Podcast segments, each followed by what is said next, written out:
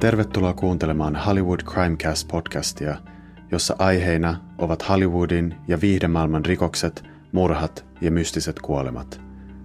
Tämän viikon jakso käsittelee muusikko Sam Cookia, joka kuoli uransa huipulla ja jonka kuolemasta on esitetty useita teorioita.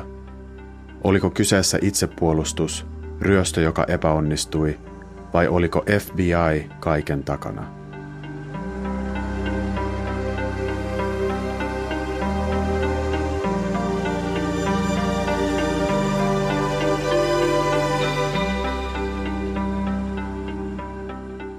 Samuel Sam Cook syntyi 22.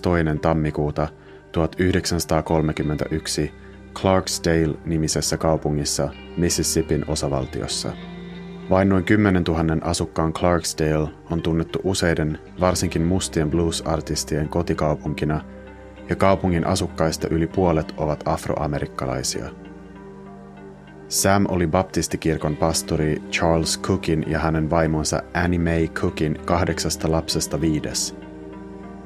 Cookin ollessa kaksivuotias perhe muutti rasistisesta etelästä Chicagoon Yhdysvaltojen pohjoisosaan, jossa afroamerikkalaisilla oli paremmat elinolot ja mahdollisuudet. Chicagossa Sam varttui, kävi koulunsa ja löysi rakkautensa musiikkiin – Sam Cookin laulajan ura alkoi kirkossa gospelmusiikin parissa ja hänen laulun lahjansa pantiin nopeasti merkille. Hän perusti kolmen sisaruksensa kanssa The Singing Children yhtyeen ollessaan kuusivuotias ja 14-vuotiaana Cook sai pääsolistin paikan The Highway QCs nimisestä gospel-yhtyeestä. Sekä The Singing Children että The Highway QCs esiintyivät useissa kirkoissa ja uskonnollisissa tilaisuuksissa – ja kristinusko oli Cookin perheelle hyvin tärkeä. Teini-ikäisenä Sam Cook alkoi kiinnittää enemmän huomiota Yhdysvalloissa valinneeseen rotuerotteluun ja rasismista johtuvaan epäoikeudenmukaisuuteen.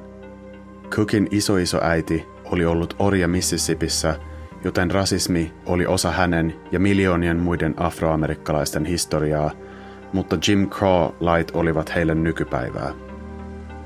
Kuten Natsi-Saksassa vallinneet Nürnbergin lait mahdollistivat juutalaisten syrjinnän ja alistamisen, Jim Crow-lait mahdollistivat rotuerottelun ja rasismin Yhdysvalloissa, pääosin sen eteläisissä osavaltioissa.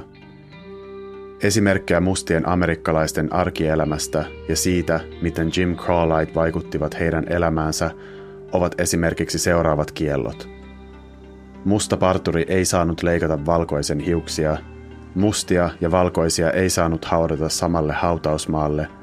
Mustat ja valkoiset lapset eivät saaneet opiskella samassa koulussa. Mustat eivät saaneet käyttää samoja WC-tiloja kuin valkoiset. Seksi mustien miesten ja valkoisten naisten välillä oli kiellettyä ja määriteltiin laissa raiskaukseksi huolimatta siitä, että harrastettiinko sitä yhteisymmärryksessä vai ei.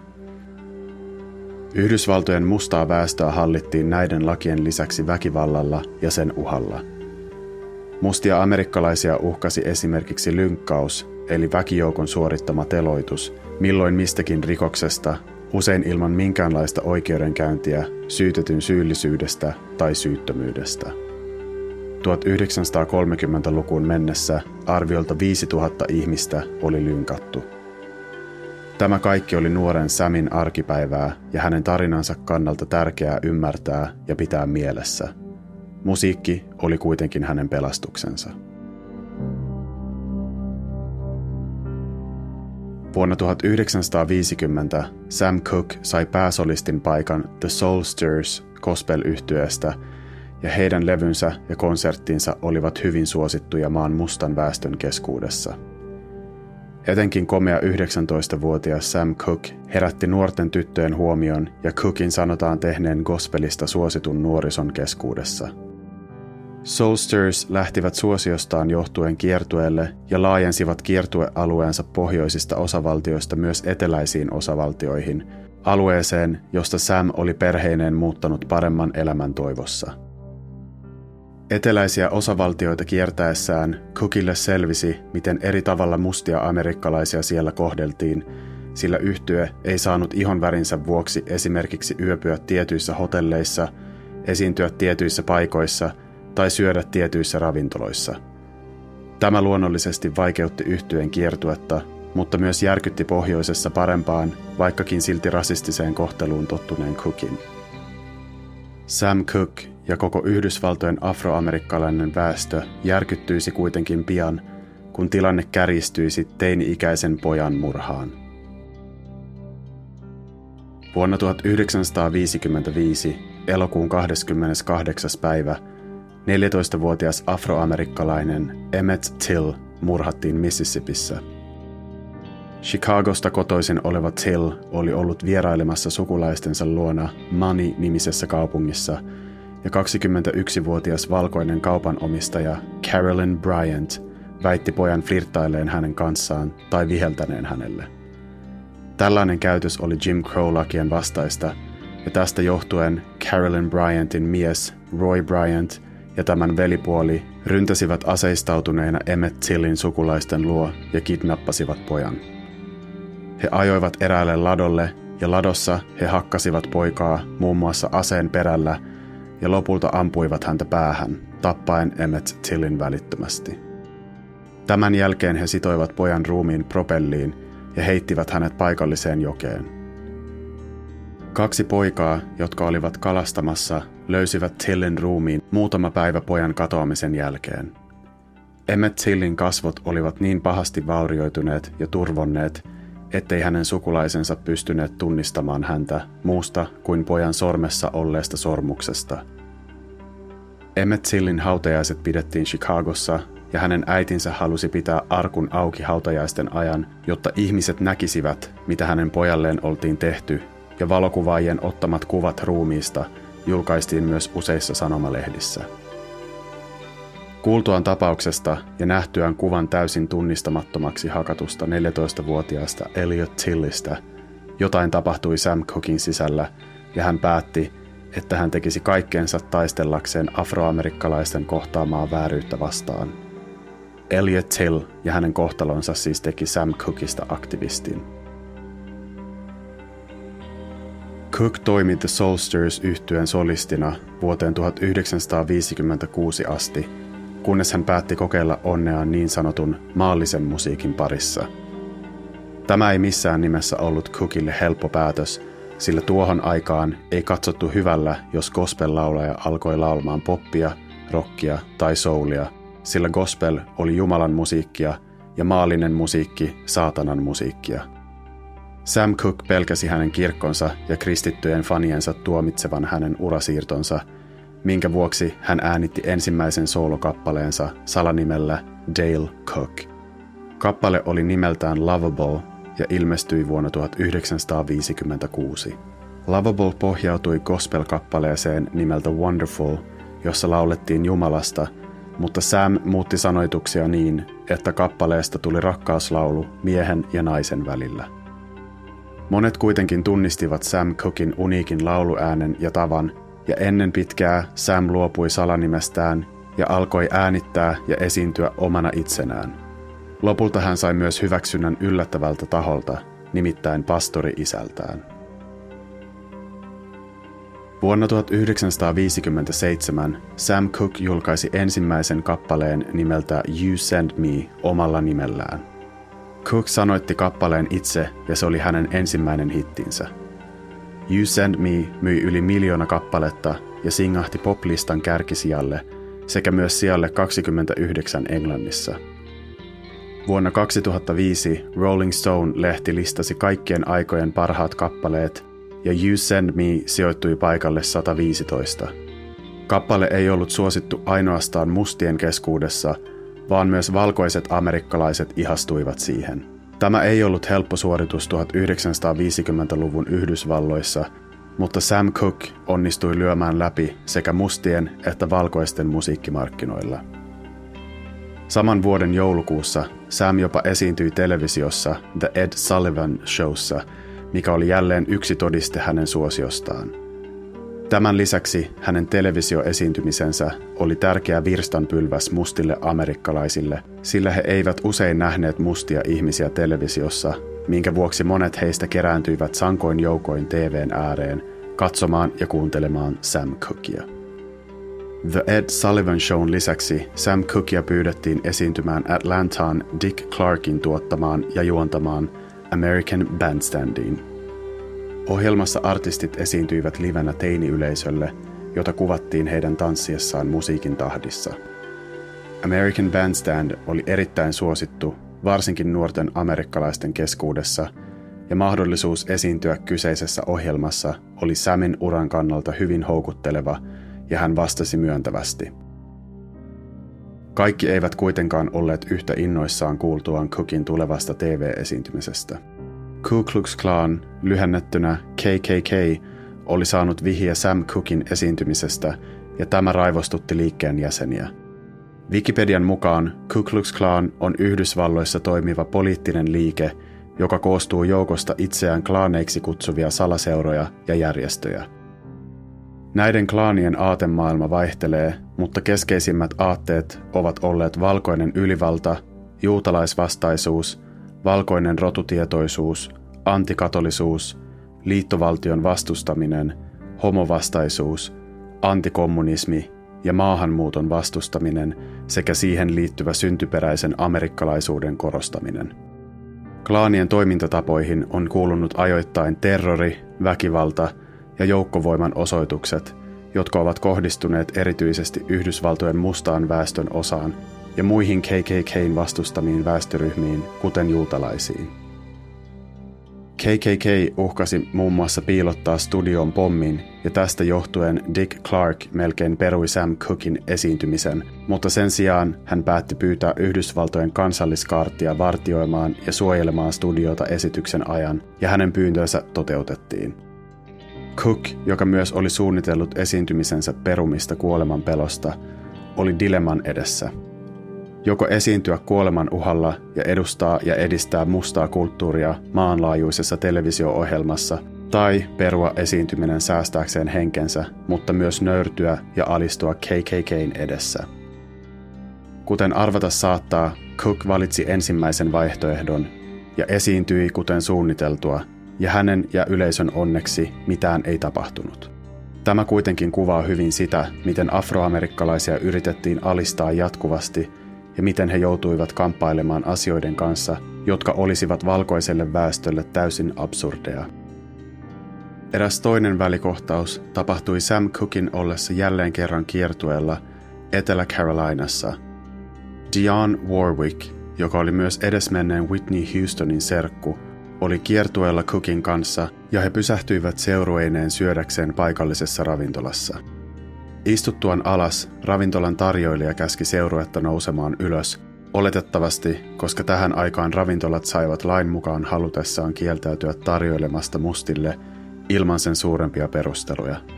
Kysyessään, mikäli heille tarjoiltaisiin kyseisessä ravintolassa, tarjoilija vastasi, turpa kiinni ja odota, kunnes ehdin teidän luoksenne, mihin Dion Warwick vastasi tarjoilijan voivan survoa tilauksensa sinne, minne aurinko ei paista. Tämän jälkeen seurue palasi bussiinsa.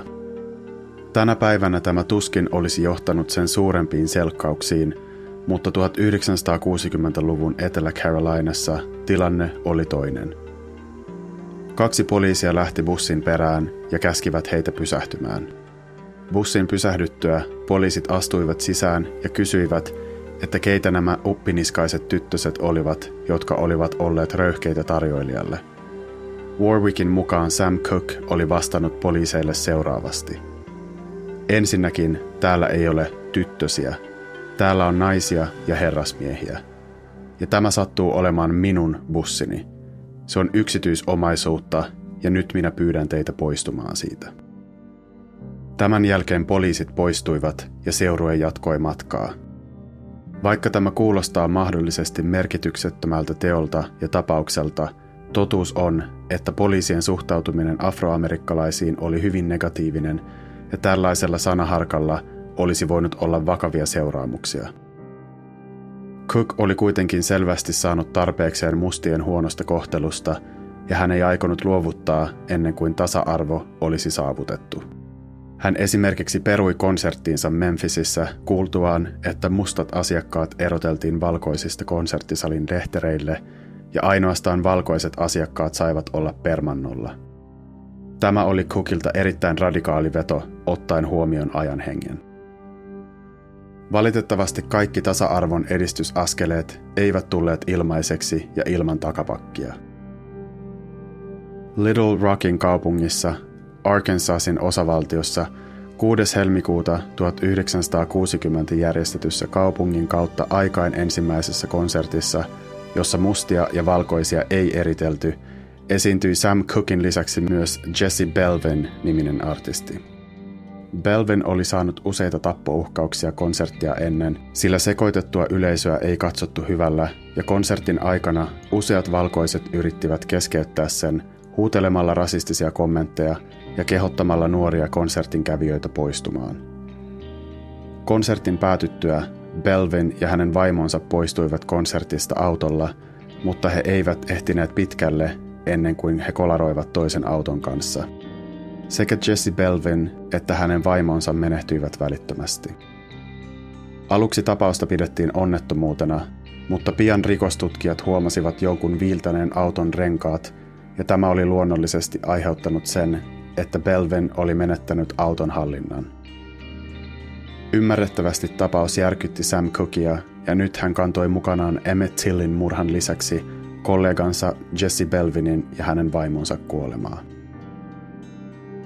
Sam Cook ei myöskään välttynyt henkilökohtaisilta tragedioilta.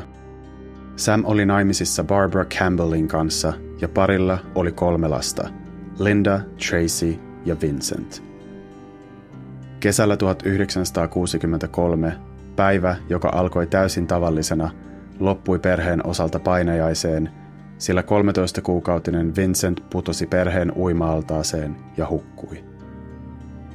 Vincentin kuolema mursi Samin ja koko perheen, ja hän ei pitkiin aikoihin edes halunnut puhua poikansa kuolemasta. Moni sanoi Samin omistautuneen töilleen jonkinlaisena selviytymismekanismina, mutta tämä ja Vincentin kuolema vaikutti negatiivisesti Samin ja Barbaran avioliittoon, ja Sam alkoi tapailla toisia naisia enemmän tai vähemmän salassa vaimoltaan. Töille omistauduttuaan Cook perusti oman kustantamon ja levyyhtiön J.W. Alexanderin ja Alan Kleinin kanssa. Alan Klein on kenties paremmin tunnettu The Beatlesin ja The Rolling Stonesin managerina – Yksi syy levyyhtiön perustamiseen oli se, että Cook halusi tukea mustia artisteja ja kirjoittaa levytyssopimuksia heidän kanssaan. 1964 vuoden alkupuolella Sam Cooke kirjoitti ja äänitti kappaleen nimeltä A Change is Gonna Come omien ja muiden afroamerikkalaisten kokemuksien inspiroimana. Cook oli ystävystynyt aktivistin Malcolm Xin ja nyrkkeilijä Muhammad Aliin kanssa, jotka molemmat olivat hyvin aktiivisia kansalaisoikeusliikkeen jäseniä ja kannattajia. Hänen oma viimeaikaisin kokemuksensa, joka sai hänet kirjoittamaan tasa-arvon aiheesta, oli hänen Louisianan osavaltiossa kohtaamaansa syrjintä. Cook oli seurueen kanssa yrittänyt varata huonetta hotellista, joka kuitenkin kieltäytyi vuokraamasta huoneita mustille – Tästä kimpaantuneena Sam Cook sanoi haluavansa puhua hotellin vastaavalle, mutta hänen vaimonsa ja veljensä saivat suostuteltua hänet lähtemään heidän kanssaan. Lähtiessään seurue kuitenkin huuteli solvauksia ja he myös tarkoituksella painelivat autonsa äänitorvea lähtiessään häiritäkseen hotellin työntekijöitä ja asiakkaita. Päästyään seuraavalle hotellille poliisit odottivat heitä ja pidättivät heidät julkisrauhan rikkomisesta – hän oli myös kuullut Bob Dylanin protestihenkisen Blowin in the Wind-kappaleen ja häpesi sitä, ettei hän itse ollut kirjoittanut vastaavaa. Cook pelkäsi menettävänsä valkoiset kuuntelijansa ja faninsa, jos hän olisi liian radikaali, mutta päätti kuitenkin levyttää A Change is Gonna Come In. Toiveikas, mutta samaan aikaan surullinen kappale ei noussut listojen kärkeen – mutta muodostui kansalaisoikeusliikkeen jäsenille tärkeäksi ja sitä kuvaavaksi tunnuskappaleeksi. Tämä oli myös ensimmäinen kerta, kun Sam Cookin annettiin levyttää niin sanotusti poliittinen kappale, sillä tähän asti levyyhtiöt eivät olleet antaneet Cookin julkaista poliittisesti kantaa ottavia kappaleita, sillä sen pelättiin vaikuttavan negatiivisesti levyjen myyntilukuihin. A Change is Gonna Come julkaistiin Cookin uudella albumilla nimeltä Ain't That Good News, mutta kun se vihdoin julkaistaisiin singlenä saman vuoden joulukuussa, ei Sam Cooke enää eläisi.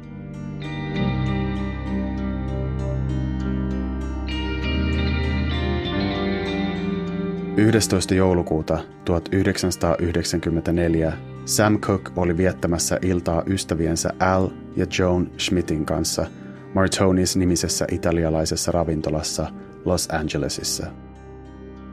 Illan aikana Sam ajautui baaritiskille ja kehotti ystäväpariskuntaa tilaamaan ja jatkamaan iltaa, ja Al sanoi nähneensä Samin maksavan useiden baaritiskillä hengailevien juomat – ja kaivaneen taskustaan tuhansien dollareiden arvosta nipun seteleitä ravintolan asiakkaiden nähden.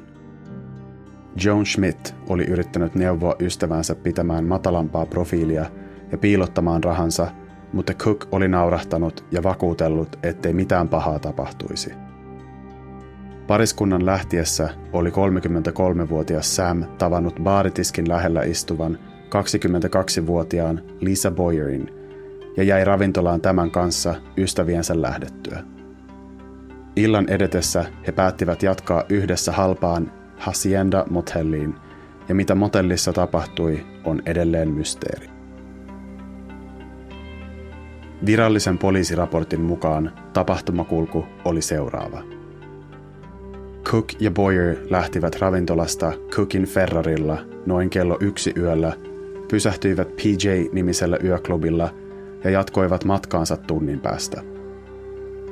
Boyer kertoi kuulustelussa pyytäneensä Cookia viemään hänet kotiin, mutta tämä kieltäytyi.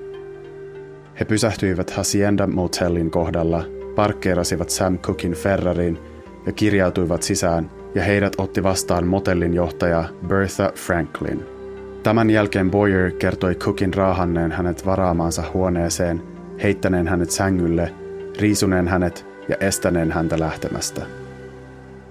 Tässä vaiheessa Boyer oli varma, että Cook raiskaisi hänet ja hän onnistui saamaan miehen päästämään hänet vessaan. Vessassa Boyer yritti paeta, mutta huomasi ikkunan olevan tiukasti kiinni. Hän palasi WCstä, minkä jälkeen Cook jatkoi lähentelyä. Kun laulaja vuorostaan meni vessaan, Lisa Boyer sanoi paniikissa keränneen vaatteensa ja myös epähuomiossa Cookin housut – minkä jälkeen hän pakeni huoneesta. Paettuaan hän juoksi motellin johtajan toimiston ovelle ja hakkasi sitä kaikin voimin. Kun koputukseen ei vastattu välittömästi, Boyer jatkoi pakoreittiään ulos, puki päälleen, piilotti Cookin housut, juoksi lähellä olevaan puhelinkoppiin ja soitti poliisit. Samaan aikaan Cook oli huomannut Boyerin paenneen ja nyt hän oli vuorostaan juossut motellin johtajan Bertha Franklinin ovelle, kysyi, mikäli Boyer oli piiloutunut toimistoon ja vaati Franklinia avaamaan. Franklinin lausunnon mukaan hän oli kertonut Cookille, että hän oli toimistossa yksin, mutta oven takana huutanut Sam Cook oli onnistunut väkivalloin avaamaan toimiston oven ja tämän jälkeen he aloittivat kamppailun. Onnistuttuaan kaatamaan vähäpukeisen Cookin, Bertha Franklin juoksi toimistossa säilyttämänsä aseen luo, kääntyi. Franklin sanoi tämän olleen täysin itsepuolustusta, sillä hän pelkäsi henkensä edestä. Bertha Franklinin mukaan Sam Cook sanoi tultuaan ammutuksi, Lady, you shot me, hämmästyneenä, mutta ei vihaisena, minkä jälkeen hän yritti vielä viimeisen kerran hyökätä Franklinia kohti. Nainen reagoi tähän tarttumalla luudan varteen ja hakkasi laulajaa niin kauan, että tämä putosi elottomana lattialle. Saman aikaan toimiston puhelimen avoinna olevan linjan toisessa päässä hotellin omistaja Evelyn Carr, joka oli puhunut Franklinin kanssa juuri ennen kuin Cook oli koputtanut toimiston oveen, oli soittanut poliisit kuultuaan kamppailun ja laukaisun. Ennen kuin poliisi ehti paikalle, oli 33-vuotias Sam Cook kuitenkin menehtynyt vammoihinsa.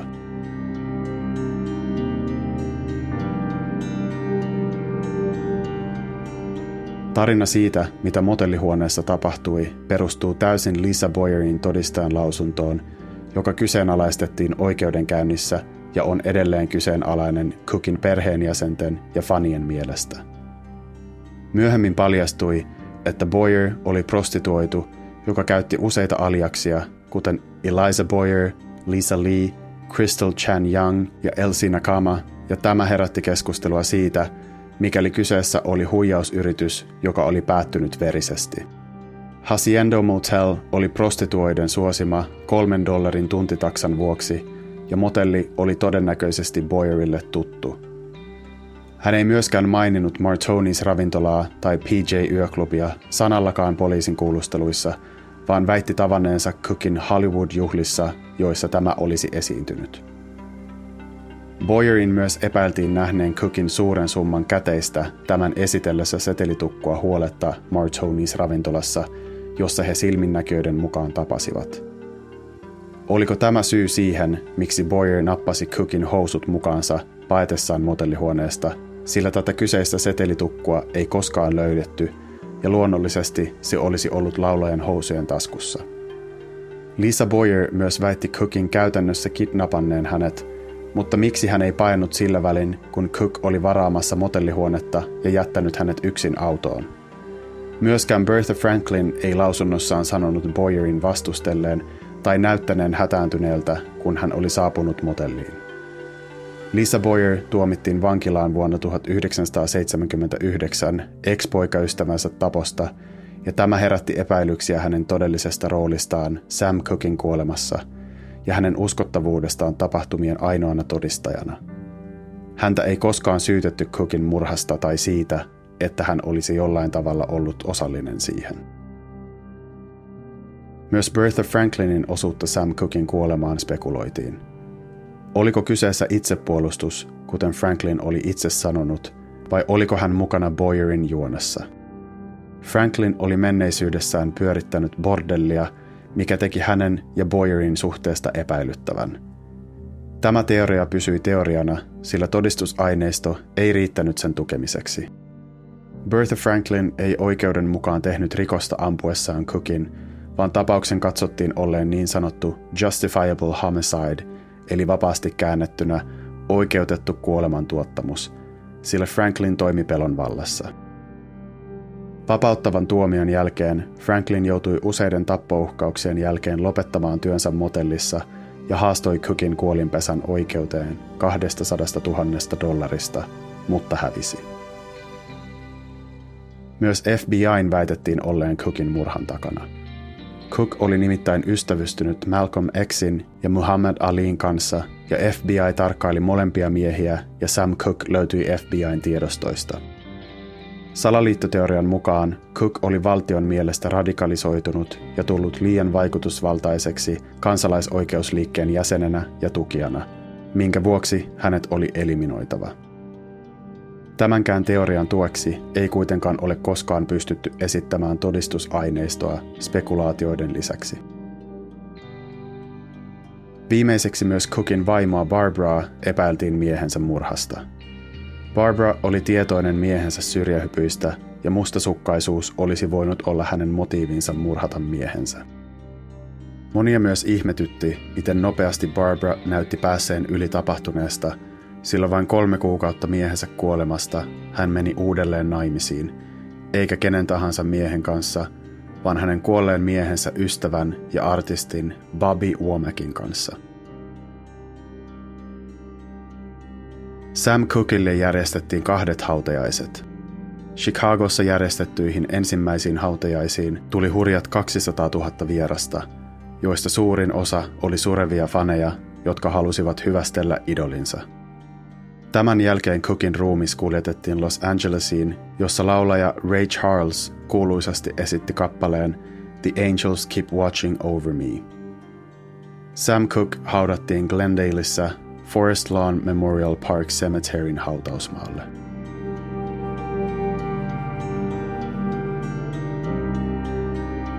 Omat ajatukset tästä tapauksesta on aika sekavat ja jotenkin on ihan varma siitä, että tämä Lisa Boyerin versio ei ole totuudenmukainen, vaan että tässä on joku koira haudattuna.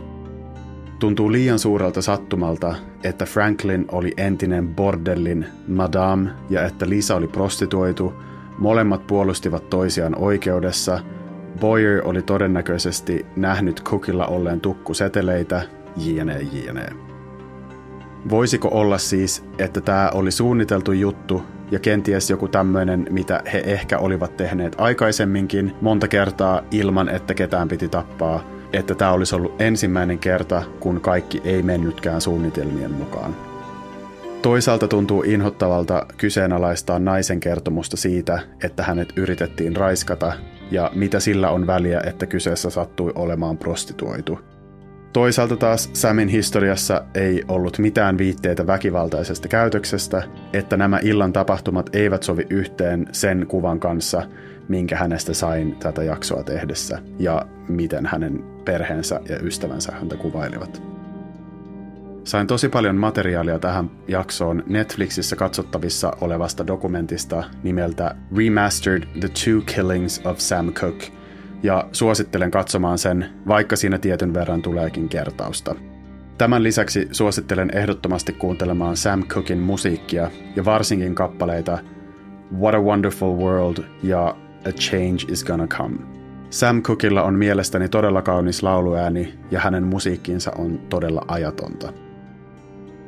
Mutta mikä tästä tarinasta tekee vielä surullisemman, on se, että miljoonien ihmisten todellisuus ja arki on näyttänyt tältä, mitä tulee rotuerotteluun ja rasismista johtuvaan syrjintään ja väkivaltaan. Mun ei ollut tarkoitus tehdä jaksoa tästä tapauksesta nyt, mutta poliisien murhaaman George Floydin ja sen jälkeisten Black Lives Matter mielenosoitusten takia koin, että jollain tavalla halusin kantaa korteni kekoon – vaikka Sam Cooke eli ja kuoli kymmeniä vuosia sitten, on silti kamala ajatella, miten mustia ihmisiä kohdeltiin hänen elinaikanaan, ja että vaikka sen jälkeen on otettu edistysaskeleita ja päästy lähemmäs tasa-arvoa, ei sitä ole silti vielä saavutettu. Itse ihon värini perusteella etuoikeutettuna en pysty edes kuvitella, miltä tällainen syrjintä ja sen vaikutukset tuntuu, mutta yritän parhaani kuunnella ja seisoa syrjittyjen puolella. Black Lives Matter. Tämä oli Hollywood Crimecast. Kiitos kun kuuntelit. Muistathan, että tilaamalla Hollywood Crimecastin joko Spotifyssa, iTunesissa tai Acastissa saat uusimman jakson automaattisesti kuunneltavaksi puhelimeesi. Seuraa Hollywood Crimecastia myös Instagramissa ja Facebookissa nimellä Hollywood Crimecast.